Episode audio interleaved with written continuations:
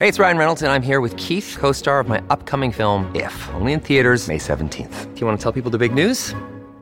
All right, I'll do it. Sign up now and you'll get unlimited for $15 a month in six months of Paramount Plus Essential Plan on us. Mintmobile.com slash switch. Upfront payment of $45 equivalent to $15 per month. Unlimited over 40 gigabytes per month. Face lower speeds. Videos at 480p. Active Mint customers by 531.24 get six months of Paramount Plus Essential Plan. Auto renews after six months. Offer ends May 31st, 2024. Separate Paramount Plus registration required. Terms and conditions apply if rated PG. Hello, everybody. This is Marshall Poe. I'm the editor of the New Books Network. NBN listeners like to read books and buy them. So we thought we'd tell you that right now, our friends at Princeton University Press are having a remarkable site wide sale. You can get 50% off books, including ebooks and audiobooks, with the code 50, F I F T Y, at checkout until May 31. You can save some real money on Princeton University Press books. I encourage you to go there and check it out.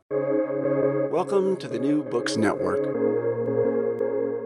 Welcome to the New Books Network. This is Alim Mahaber. In this episode, we are grateful to be joined by David McDermott Hughes, who will be speaking on his book, Energy Without Conscience Oil, Climate Change, and Complicity, published in 2017 by Duke University Press. David is a professor of anthropology at Rutgers University. In research and teaching, he explores ways in which people exploit each other while exploiting nature, environments, and the entire biosphere. He has written ethnography, history, and public criticism on topics as diverse as settler colonialism, racism, slavery, land reform, climate change, oil, and renewable energy in Southern Africa, the Caribbean, and the European South. He's the author of many other books, with his most recent titled Who Owns the Wind? Climate Crisis and the Hope of Renewable Energy. He's also a scholar activist, having served as president, chief negotiator, and climate justice chair of the Rutgers Faculty Labor Union. A very, very warm welcome to the podcast, David. It's great to have you on. Thank you, Alim. I'm thrilled to be here, and thanks for that introduction, too. Fantastic. Uh, well, first off, could you please tell me a little bit more about yourself? I guess going a bit beyond what I just said in the intro, your personal story, how you came to be who you are today, and what experiences prompted you to write the book we're talking about. Ah, well, I guess, I mean, of course, your introduction was very uh, complete. Um, I suppose that the earlier part of my career um, could use some more explanation. Um, in college, I was very involved in college in the early uh, and mid 1980s. I was very involved in the anti apartheid movement um, regarding South Africa and uh, that that grew into an interest, an academic and political interest in Southern Africa as a whole. And so I worked in Zimbabwe in development projects after college, and in Zimbabwe and Mozambique during graduate school. And I became very interested in the way in which white settler populations and their descendants were still holding land, very much in disproportion to their numbers and through various forms of conservation were expanding their holdings and their rights to land. Uh, so I saw conservation as kind of a neo-colonial uh, project in southern Africa. So I was very interested in, in, some of the themes you mentioned: settler colonialism, race, as as pursued through environmental concern. Um, but the dictatorship of Robert Mugabe by the early 2000s made it really impossible and, and rather fruitless uh, to carry out applied research in Zimbabwe. And it was at that point in the early 2000s I was becoming very interested in climate change, um, which Zimbabwe is, is, is, pretty marginal too, uh, in the sense that I was interested in the drivers of climate change, the cause side of it. So I thought, let me do some ethnography in a petrostate, in a state whose economy rests on oil, gas, maybe coal. Um, and I looked across the world for a petrostate where one could do this research. You know, it's difficult to get access um, to the oil ministry in, in, say, Nigeria or Angola. Uh, but I found first through the web and then through visits that the Ministry of Energy and Energy Industries, as it was called then in Trinidad and Tobago, was quite open. Um, I found the concession map available. I found people in Petrotrin, the National Gas Company, uh, willing, even eager to talk. Um, so Trinidad was where I found it was. I was able to do the research on the causes and the, the, the, responsibility or lack of responsibility for the climate crisis among people very responsible for it. Um, the irony, of course, in Trinidad is that it's a small island state uh, and therefore exceptionally vulnerable to climate change.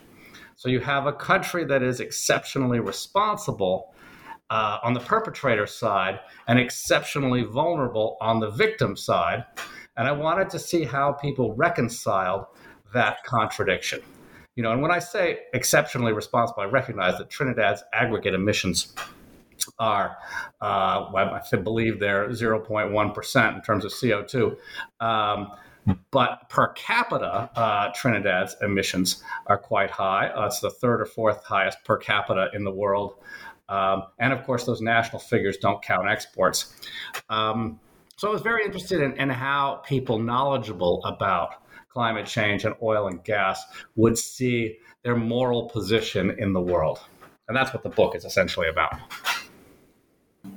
Right. There's a, definitely a sort of paradox there, us being an island nation allied with other low-lying countries at pushing for, you know, climate action, uh, while simultaneously being the fourth highest per capita emitter of greenhouse gas emissions. You know, and I'm glad you pointed that out. So, well, the book is published. Well, was published in 2017. It's uh, definitely not a new book, uh, even though we're featuring it on the New Books Network. But when I first heard about it, I, you know, became really interested because I, I saw, well, for one, it was research, researched on and written about Trinidad and Tobago, where I'm from. In fact, I'm recording this conversation in Trinidad right now. Uh, but apart from being interested in it, uh, just on the surface level reason, I was also intrigued when I read uh, the synopsis uh, for the book. As the title sort of gives it away, you argue that the country engages in energy without conscience and might be complicit in climate change. You know, it just struck me as so bold. I, I had to interview this guy. I, I, need to find out more. So yeah, it's definitely an interest, interesting title and framing. Um, can you explain what you mean when you say energy without conscience? Yeah, okay, that's a great question, Aleem, and I'll have to give you a bit of a complicated answer. Um, what what the, the, one of the big questions that that interests me and many scholars is essentially why do good people do bad things? Uh, and I consider the extraction and burning of oil and gas on a massive scale to be one of the worst things one can do right now. But the people I met um, were uh, very kind to me. They were concerned about their families and their countries. And you would have said, uh, these are moral people right? And so, one answer to the reason why good people do bad things, why moral people do immoral things, is that they don't see the immoral thing as being immoral or moral or being in any way a matter of ethics and conscience.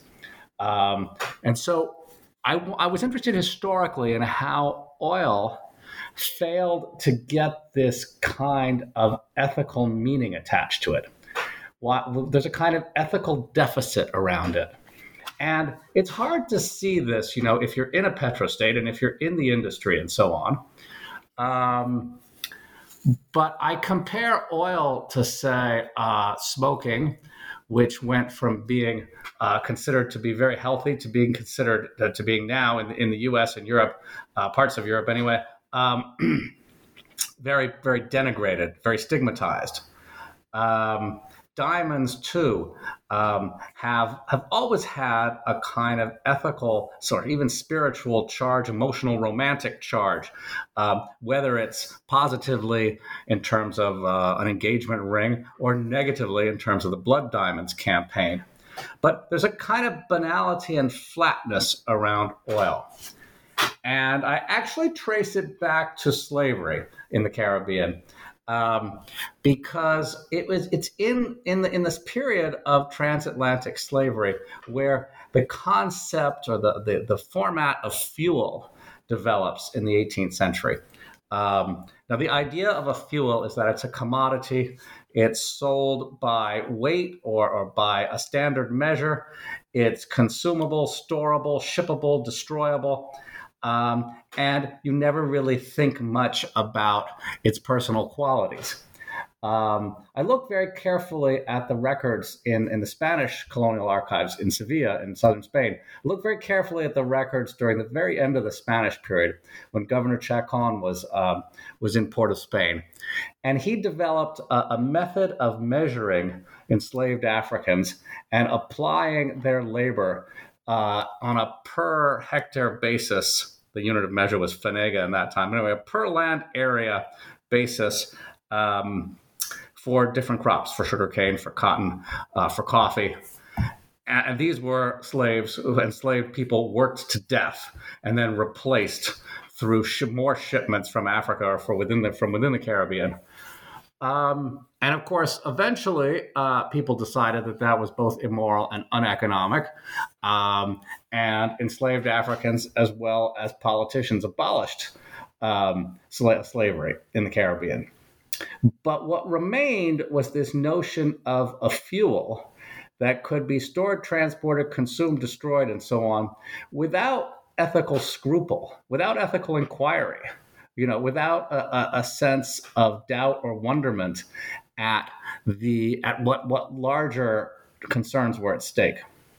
And I think that what happened was that elites applied that understanding to coal, oil, and gas. And so we've always thought of them as simply consumable.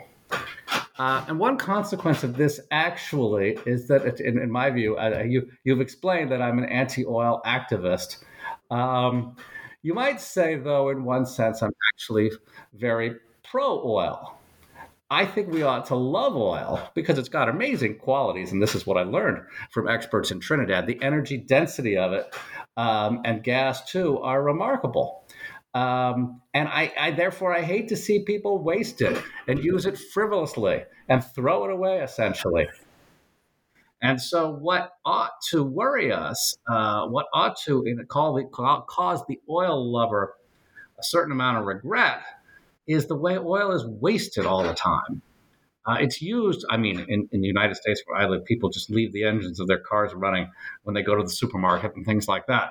Um, that's a horrible waste. It's also wasted because people drive their cars around unnecessarily and in, in the global north heat their houses to be too hot or air condition them, sometimes in Trinidad to be too cold. We are wasting oil derived energy all the time, which is, means we are disrespecting it. So I actually don't think that we should shut down the oil industry entirely, not even the fuels uh, industry entirely. I think we should have some of it around for the stuff that's really necessary um, for the ambulance that needs to accelerate fast. I think I think diesel or gasoline petrol are great fuels. We should have them around and we should revere them and therefore conserve them for those essential purposes. So I probably said enough in response to your first question there. Well, there's a lot of stuff to uh, dig into there. Uh, one of the things I, I, I want to point out that's uh, really interesting is that you're essentially examining a lack of something, you know, this lack of conscience. As you put in the book, uh, the absence of those feelings, it prevents it presents a shape that has contours and boundaries, and that you have to sort of brush against the skin of that silence.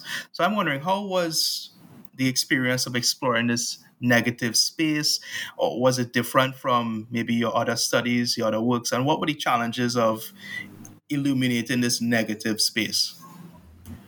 Um, that's a very good question. I mean, I, I, wrote a book about white Zimbabweans, as I said, this this settler derived population, um, which was left in the situation when I was doing the research uh, around 2000, uh, a population of 4,500 families owned uh, about 40% of the surface area of the country and by far the best farmland um, in a nation of 10 or 12 million. Um, and among those people who were very good farmers, um, there was often a, a, silence about social questions, about equality. There was often a silence about African people altogether um, which people recognized very often. And there was a way that they looked away and focused instead on nature. And these were people who loved wild the wild animals and wild landscapes of Africa, but didn't want to think a great deal about the people. So they sort of, in a way that's almost psychological, they displaced the concern that might have been there for people onto nature. Um, among the oil experts and even activists that I spent time with in Trinidad, there was possibly a similar kind of displacement where people who otherwise would have been very aware of climate change and its impacts and the, uh, the unequal uh, drivers of it um, instead thought a lot about the economy. Um, and focused on the way in which oil had was and, and, and has developed the economy in Trinidad and Tobago and provided jobs and so on. They focused on, on that in a way that was almost obsessive as as a form of escapism from the moral questions around the climate crisis. And of course, the further irony there is that we know that under a business as usual scenario, carbon emissions and heat trapping and so on will destroy the economy of every country. Um, so ultimately, the, the, the moral questions become economic if you look not that not that far down the road anymore, a couple of decades. Can you uh, tell me about the the, the people um, and professions uh, you interviewed in, in gathering ethnographic information uh, for this book? Uh, was there any particular approach you took, such as um, I noticed you mentioned in have engaged. Just let me start over that question. Sorry. Can you tell me about the range of people and professions you interviewed in gathering ethnographic information for this book? Uh, I think you mentioned talk, talking to various people in government and in industry. Uh, was there any particular approach you took? I'm curious, were there any challenges in gaining access among these different groups? Did you ever have to adjust your approach? Uh, okay, well, I'd say there were there were three groups of informants or, or research participants. Um, the first were um, petroleum geologists and uh, experts and policymakers in the Ministry of Energy and in uh, in Petrotrin, natural uh, the the natural gas company, um, excuse me, national gas company, um, and you know various independent uh, oil geologists, reservoir engineers, and so on. And I found them very open. Um, the only it was only the international firms, EOG, for example, refused to to, to see me. Um, and I gave up on BHP Billiton after a certain point as well. So, but the Trinidadian firms um, were and their their staff were quite open. Um, so that was the first group. The second group um, is is something I would call the climate intelligentsia, and that overlapped a bit with the first group, and it was constituted through a whole bunch of meetings that took place in 2009 and 2010, and and leading and, and, and up to 2012, maybe 2013, as I did follow up visits um, these people would convene through the kind of civil society. Um, uh, civil society forums that the government sponsored about climate policy. The Green Business Council was another place where this would happen. Um, and, and there were various writers and authors and things and public talks. Um, and some of this was centered around UWI, St. Augustine as well. Um, and then finally, there were activists uh, around La Brea. This was the time of the protest uh, against the smelter, the proposed aluminum smelter. And I was interested there in silences as well, because what was also proposed was an electricity uh, generating plant fired by natural gas, which was, was eventually built and greatly increased the carbon emissions of Trinidad and Tobago, as well as, as leading to ground level emissions. Um, there was very little concern about that, and much more concern about pollution that might arise from the um, aluminum smelter, which in that protest was so compelling that the smelter was not built. So it was a successful protest um, about one kind of pollution and an almost absent protest about another kind of pollution. But I, I, also found those people to be quite welcoming. I went to to uh, demonstrations and events, of course, and some of their meetings. Um, and, and, and, and so that was the ethnography, which is the way in which an anthropologist actually participates in activities with the people being studied. I also, among all those three categories, sat down for more formal interviews or conversations with people. So those were, those were my methods. Oh, well, the archival, the archival methods as well. I mentioned on the historical part. Uh, I looked at the Spanish period in uh, in uh, the archives in Spain, and for regarding the 19th century, uh, I've spent time in the National Archives of Trinidad and Tobago, and um, uh, look quite closely at a utopian scheme uh, from the 1840s. Um, that involved involved Conrad Stollmeyer, uh, one of the fathers of the oil industry. Right. I, I want to talk to you about that. Um, but first, um, you mentioned you know interviewing people.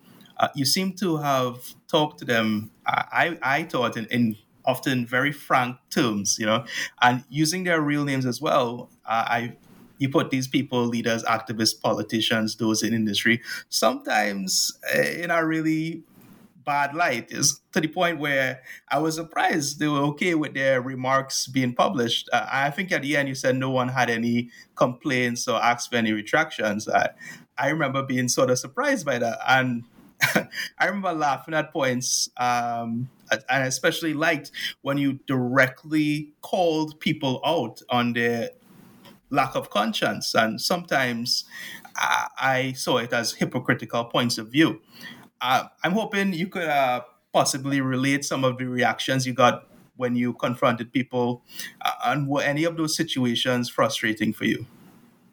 Um, well, let me let me say so that there's a kind of anthropology um, that we call studying up, and you know, and the in the history of anthropology, it was mostly white Europeans studying people colonized by Europe. Um, you know, foragers who you might call hunter gatherers or peasant farmers. So uh, the anthropologist was reaching across an enormous gap of power, uh, a racial power, class power, um, and reaching down that hierarchy. Uh, and, and, you know, by the 1970s, anthropologists had gotten interested in wealthy people and powerful people as well. And so, in I, I, I, see myself as part of that tradition, and certainly studying policymakers in Trinidad and Tobago. These are these are wealthy and powerful people, um, more wealthy and powerful than me, possibly. So, I might have been studying, I might have been reaching up across lines of difference, um, and therefore. Uh, it seemed that one could have a franker conversation, uh, a conversation that challenges. Um, the public figures i wasn't usually i usually even for wealthy people i disguise their identity and i'm obligated to do that uh, by the ethical standards of my profession. But for public figures the ethical standards are a little bit different and so long as somebody is okay with his or her name appearing i, I put the name in there. You know I, I, had a conversation with patrick manning in his office uh, for example uh, shortly after he'd lost the election in 2010 and uh, there was no way I could disguise his identity. Um, so your question was, was I frustrated? Um, you know, I, I, I, wasn't really expecting um, a, a, massive change of heart. I wasn't expecting any conversion experiences on the part of my, my Trini informants. Um, I did have some conversations with Krishna Persad, the independent oil producer where I think he he came to see things differently, and I came to see things differently. He's he's the one that I spent the most time with, and really became close to him and his family. Um, so I, I but I, and I'm calling somebody out. Uh, well, I, I I hope it doesn't come quite across as that because. Um, I, I, was looking for knowledge in every case, um, not not to embarrass somebody, uh, a lot of these public figures, of course, you can't you can't interview them. Uh, you have to find them at places like the Energy Conference, which I attended a couple of times. Um, but also, what was useful about asking a hard question at the Energy Conference is that then the odd people would see this in the audience, and people would come up and say, "Oh, who are you? And you know, where do you come from?" And that was a good question, or I hated your question, and lead to further conversations with third parties in the room.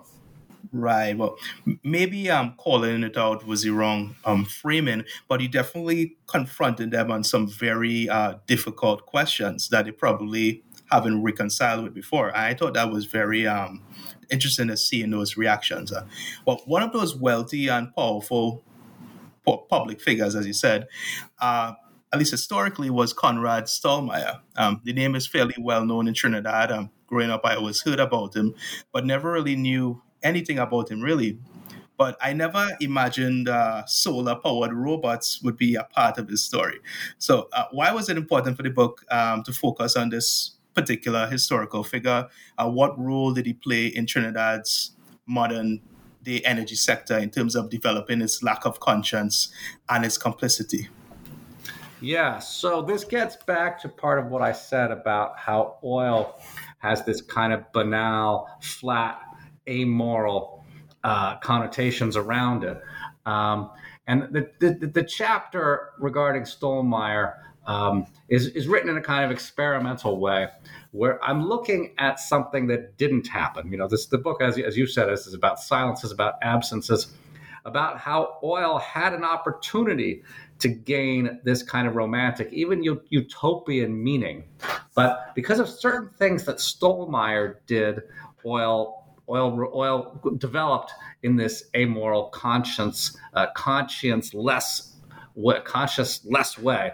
Um, and, and so what Stollmeyer did was he hooked up with a guy called Adolphus Etzler, who was a utopian from from Britain by way of from Germany by way of Britain and they were interested in in abolishing uh, somatic power, abolishing human labor, um, and replacing it with machines. Um, they were followers of the French utopian Charles Fourier. This was all happening in the 1830s, 1840s. Um, and the machines that they imagined would have been solar powered or possibly wind powered. Um, and uh, Stollmeyer and uh, particularly Etzler were abolitionists as well. So they wanted to abolish the, the labor, the enslave, enslavery, enslavement, and the labor of enslaved people. They wanted to abolish the, necess- the necessity for working class people to do manual labor. And they they, they so they, they they brought everybody they brought about 45 people over to um, the opposite shore uh, from trinidad in the gulf of venezuela. It's now venezuela uh, to a utopian settlement and those people waited for the machine to arrive. This was in about 1844 to 1845 the machine never came because it couldn't actually be constructed. And this was really Adolphus Etzler in some way swindling Stollmeyer, although really it's not clear what's, how much Stollmeyer knew and when he knew it. Um, and then a lot of those people died of various diseases, and the, the survivors slumped back to Port of Spain, and their, their ancestors may still be in, in, in Trinidad. Um, but St- and Stollmeyer in Port of Spain then in the late 1840s, going into the 1850s, got hooked up with the Pitch Lake and various experiments of how to make kerosene from pitch. Um, and kerosene, as we know, can be a fuel for motive power, but also it can be a fuel in uh, the sugarcane refineries, in the usine, um, and replace stover or bagasse, sometimes called megasse, you know, the crop residues. And uh, the use of that fuel, of kerosene, would make the labor of the guy who shovels the bagasse into the um, would obviate his labor, right? That person wouldn't be necessary anymore because you could basically have a pipe and you could put the kerosene there. And that worst and most dangerous and most hellishly hot job in the whole sugar commodity chain could be abolished. Um, so I was interested in why this didn't happen because what Stollmeyer did was he sent kerosene to street lamps in Port of Spain and did not use it to relieve labor right? So and, and this is what's happened generally with fossil fuels is that this this and as i say i'm a great lover of fossil fuels. They could be used to actually replace most of the manual labor we do. Um, and that hasn't happened because they've been used instead to allow each worker to produce more stuff. And they've led to this incredible consumer boom of things that people mostly don't need and, and, and very rapidly don't want anymore consumer uh, consumables. Um, and so we, we see this interesting point where Stollmeyer had the right ideas, but he lost them in 10, 20 or 10 or 20 years And he no longer wanted to, after the abolition of slavery, he no longer wanted to abolish labor altogether. And so he, he diverted the potential of oil elsewhere.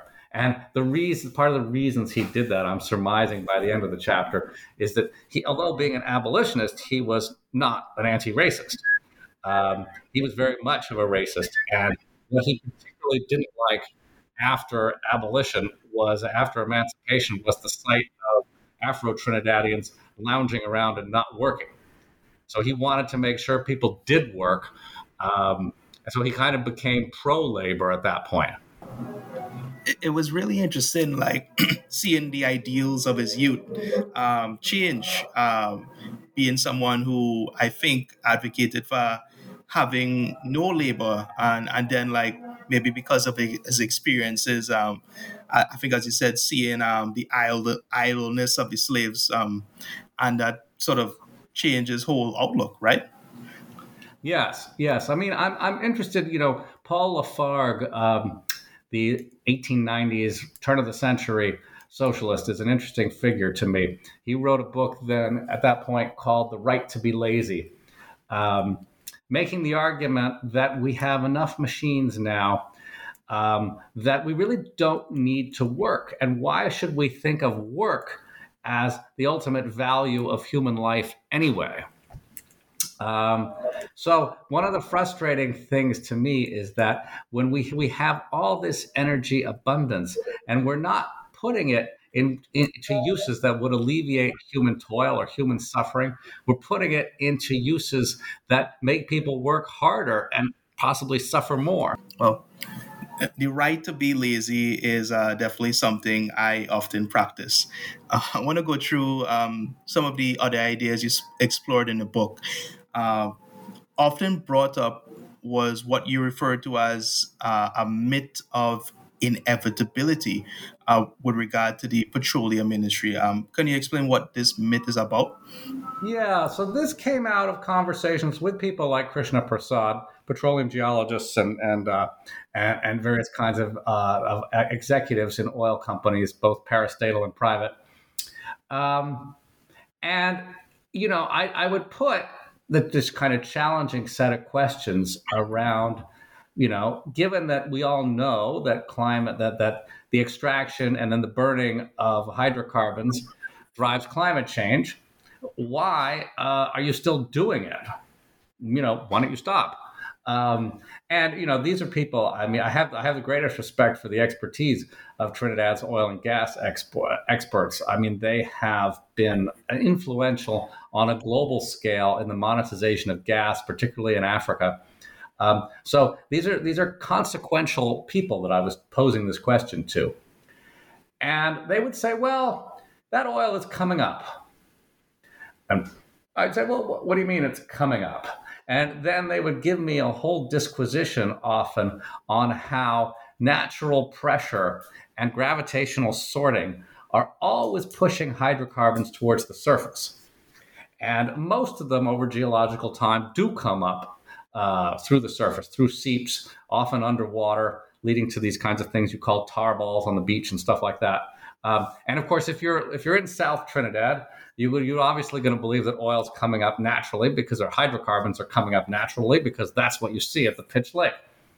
Um, and they said all we're doing when we drill is recreating what nature does. We're piercing uh, the cap rock or the trap and releasing or recovering, you might say, the terms are very interesting in the oil industry, recovering those hydrocarbons that were trapped.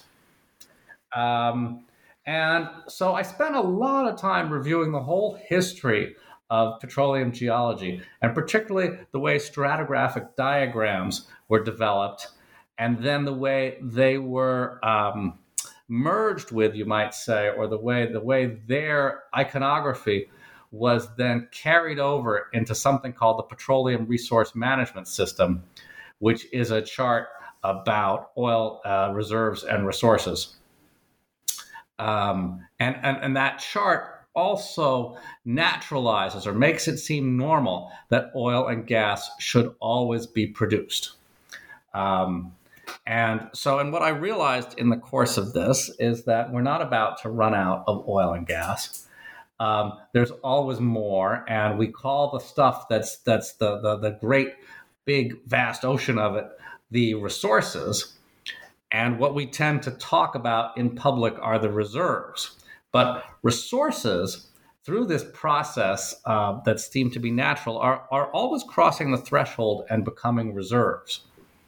Um, so I was interested in this kind of merging of economic and geological categories, um, where the geologist was often thinking in economic terms, um, and, and and therefore thinking that to the extent that markets are inevitable, then oil production is also inevitable. And extraction, the upward movement, the artificial upward movement of oil, is also something that somebody is going to do and can't be stopped. Uh, and so this this contributes to this sense of this amoral sense around oil is that if all you're doing is helping nature, then that can't be such a bad thing. All right. Uh, one of the other concepts uh, you explore is uh, petropastoralism. I I want to know um, how did it manifest. Uh, I'm started over. Sorry. Well, one of the concepts you explore is petropastoralism, uh, specifically uh, in regard to the thinking of several prominent environmental activists in the country. I be- believe you refer to them uh, uh, as those people belonging to the climate intelligentsia, and specifically involved environmental issues such as uh, the proposed but ultimately abandoned project of the aluminum smelter in La Brea, South Trinidad, and the rapid railway project that would connect um, San Fernando to Port of Spain. Can you can you talk about this? Um, yeah. So the, the pastoral is a, a kind of aesthetic movement um, which has gone on for centuries in British literature, at any rate, um, where uh, certain landscapes, maybe agricultural landscapes, are thought of as being natural, beautiful, natural, bucolic, and so agriculture, which is which is artificial, can be represented as being natural and can carry with it that inspiration, that sense of, of freedom that from the 19th century onwards, British people have felt around nature. So I wanted to import to Trinidad some of that framework. And what I was trying to explain is why fossil fuels, hydrocarbons, seem natural to so many Trinidadians. And so the first test case of that um, was around the smelter pro- the smelter battle, which I talked about. The smelter battle, which also involved a um, the construction of a gas-fired power plant, and all of it on a landscape um, that had been quite transformed already decades earlier through the oil industry. Um, so much so that the ponds that were then destroyed uh, for, to make way for the smelter the ponds were actually formed by water brought up with oil, that's produced water, uh, heavily polluted oil, uh, excuse me, heavily polluted water. Um, but people were describing that landscape as being natural. Um, and, uh, and and and as I was saying earlier, it's it's it seems that you could you could believe that because there is oil coming up or asphalt at any rate coming up naturally around the pitch lake.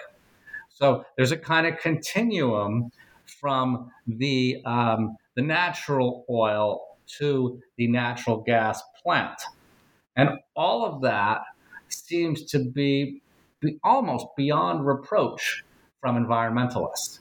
So that environmentalists were protesting of things to them that seemed unnatural and seemed seemed toxic and harmful. So beginning with the smelter, and ending with the Rapid Rail project.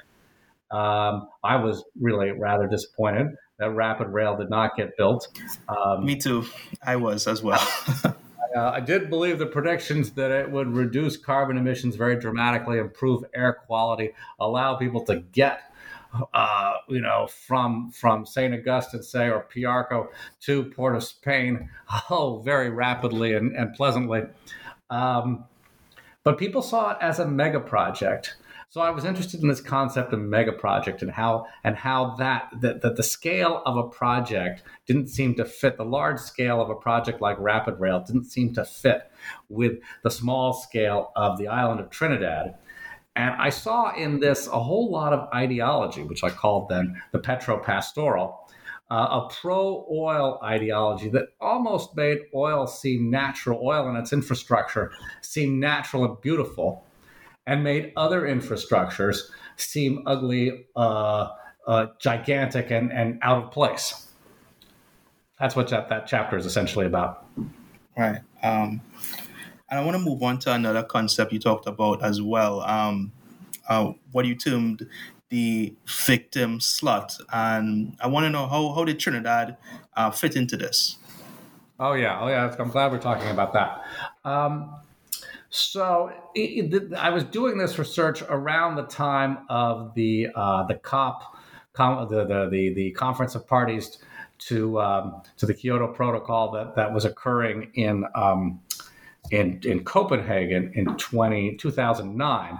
But a month before that, the Commonwealth Heads of Government meeting occurred in Port of Spain, and Patrick Manning treated it treated that CHOGM as a sort of dress rehearsal for the COP. And therefore, the CHOGM force focused a great deal on climate change. And Trinidad presented itself there, the government presented itself there as a victim of climate change. And Trinidad, having joined the Association of Small Island States, also presented itself diplomatically, geopolitically, as a victim of climate change. And as I explained at the outset, that's only half the story. The other half of the story is to be a perpetrator of climate change.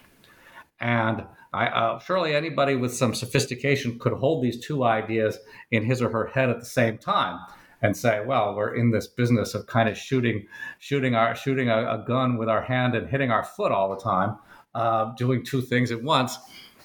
Um, but it seemed there was something about victimhood that excluded perpetratorhood um, in the way most of my informants talked about it, in the way the media talked about it as well. And it, there was a perverse element because as I followed these discourses, what I saw was that the oil and gas industry itself in Trinidad positioned itself as vulnerable to climate change and as a victim of climate change.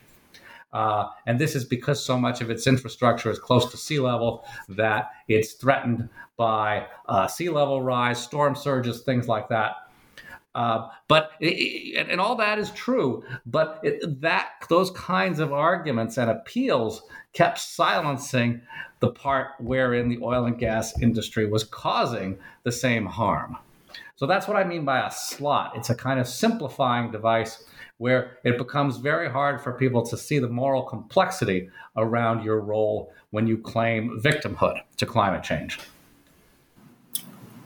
Right. Um, David, I hope you could allow me um, to indulge in playing devil's advocate for a moment because you often address pushback and criticism of your ideas in the book, right? I, I, think bringing this up would make for an interesting discussion, right? So, often in repudiation of your argument, um, people brought up the fact that Trinidad contributes less than you know 0.1% to global CO2. And as the book mentions, this was a talking point of the late Prime Minister um, we interviewed, the Honorable Dr. Patrick Manning.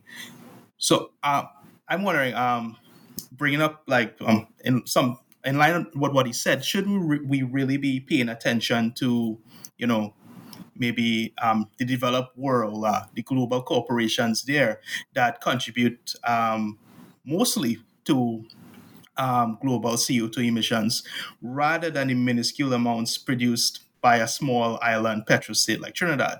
Um, I'm wondering how does the book address this?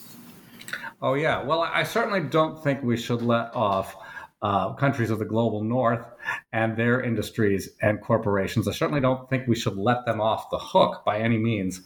Um, and much of my, my, activism is focused entirely in the United States uh, on those kinds of actors, against those kinds of actors.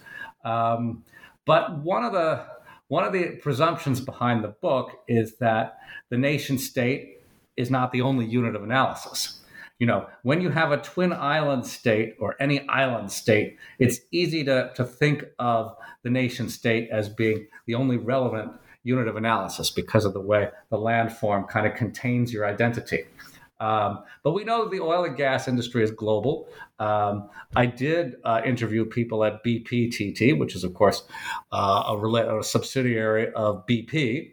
Um, and I guess I would say that the argument that your small contribution in absolute terms um, removes responsibility is something anybody could uh, anybody could actually use that argument. You know, BP globally, I'm not sure what their emissions are, but it's smaller than the United States or China. So BP could say, well, we're just small. You know, we're like Trinidad and Tobago, we're just small. ExxonMobil, maybe they're just small. They don't actually burn a lot of oil and gas, they just bring it out of the ground. Um, and um, anybody, any individual or group or town could also say its emissions are small. And so you, you, could, you could take apart larger uh, units, such as China, and break it down into smaller parts. And then each one of those smaller parts would say we're small. Um, and remember, Trinidad's boundaries themselves are only an accident of politics beginning with the breakup of the British Empire and with the failure of the Federation of the West Indies. So I, I wouldn't treat Trinidad as a natural unit of analysis. Um, I, and, and in, in, any case, mostly I was talking about to individuals about their own sense of responsibility, and th- those could be people. Those could be people in the oil and gas sector anywhere in the world. Right, right.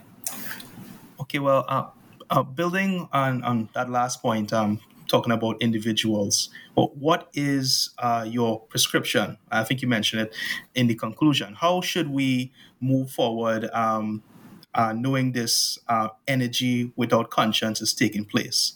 And as you mentioned, we can't just stop oil production. Uh, so, yeah, do you or the book propose any ideas on how we might you know, move forward? Well, I didn't say we can't just stop oil production. I said we shouldn't stop it 100%. Um, we could stop at 99%. Um, you know, so I, am concerned about the conditions for life on planet Earth. And I've become even more concerned about them um, since writing the book. And so I, I, start any consideration of this question with what do we need to do to survive? And particularly, what do we need to do for the most vulnerable people? Some of whom are in Trinidad and Tobago, some of whom are in a city like Georgetown. Guyana is very vulnerable. Bangladesh, Vietnam, uh, Pakistan now, incredibly vulnerable populations. What do we need to do for them to survive? Um, and it seems like we need to stop burning hydrocarbons. Uh, and so then that that's what that is what the the dynamics of the atmosphere are dictating, and the atmosphere doesn't negotiate with us; it doesn't reason. Um, so we have hard constraints, and so let's work from that from those hard constraints. Let's work out what a political and economic program for survival can be. Um, so it involves ceasing to burn oil, gas, and coal very rapidly. Um, not 100%, but 99%.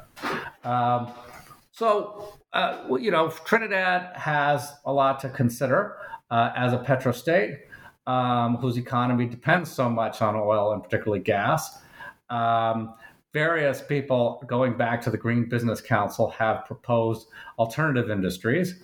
Um, uh, fertilizer, for example, is a big hydrocarbon project product that agriculture is still going to need.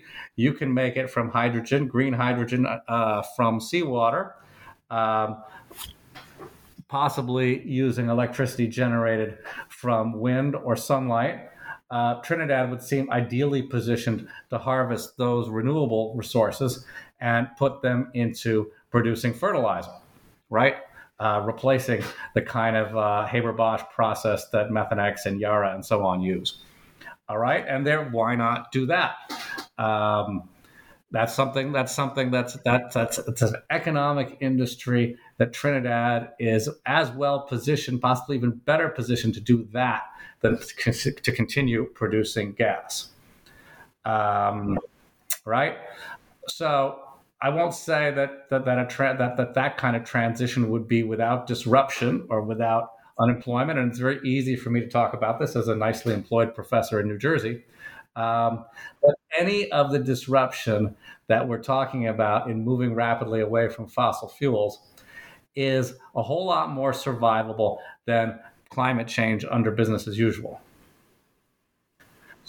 There's a question of economic disruption versus global apocalypse. I would choose economic disruption any day, and I think anybody sensible would.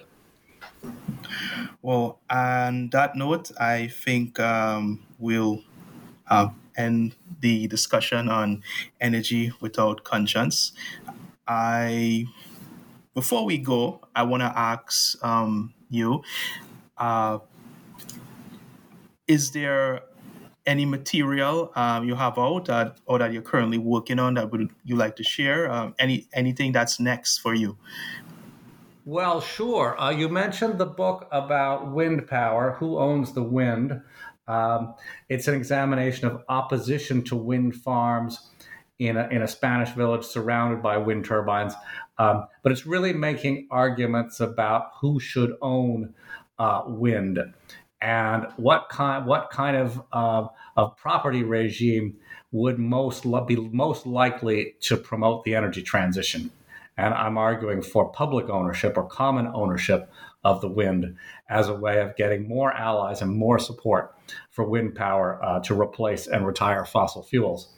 Um, what probably uh, it, it, it's most accessible to people actually are some chapters of that book came out in, a, in an online free uh, magazine called Boston Review.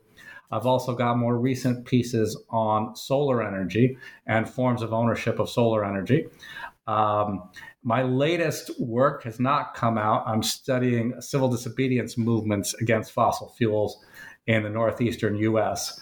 Um, so people can keep a lookout for that. I, I, may publish an article pretty soon in Boston Review on that. So I, I, have a, I have a page, an author page in Boston Review, and a lot of stuff comes out there. That's a good place to. And I have, of course, my own website, uh, a WordPress site under David McDermott Hughes. So that's a good idea, a good way to keep uh, up with my latest stuff without a paywall. Well, I definitely will, David. I want to thank you for engaging me um, in conversation about your book and Energy Without Conscience. And maybe for your future books, we could have a conversation again. I'd be happy to do that, Aleem. Thank you. And, and thank you to the folks listening to the show. All right. Bye, David. You have a good one. Okay. You too.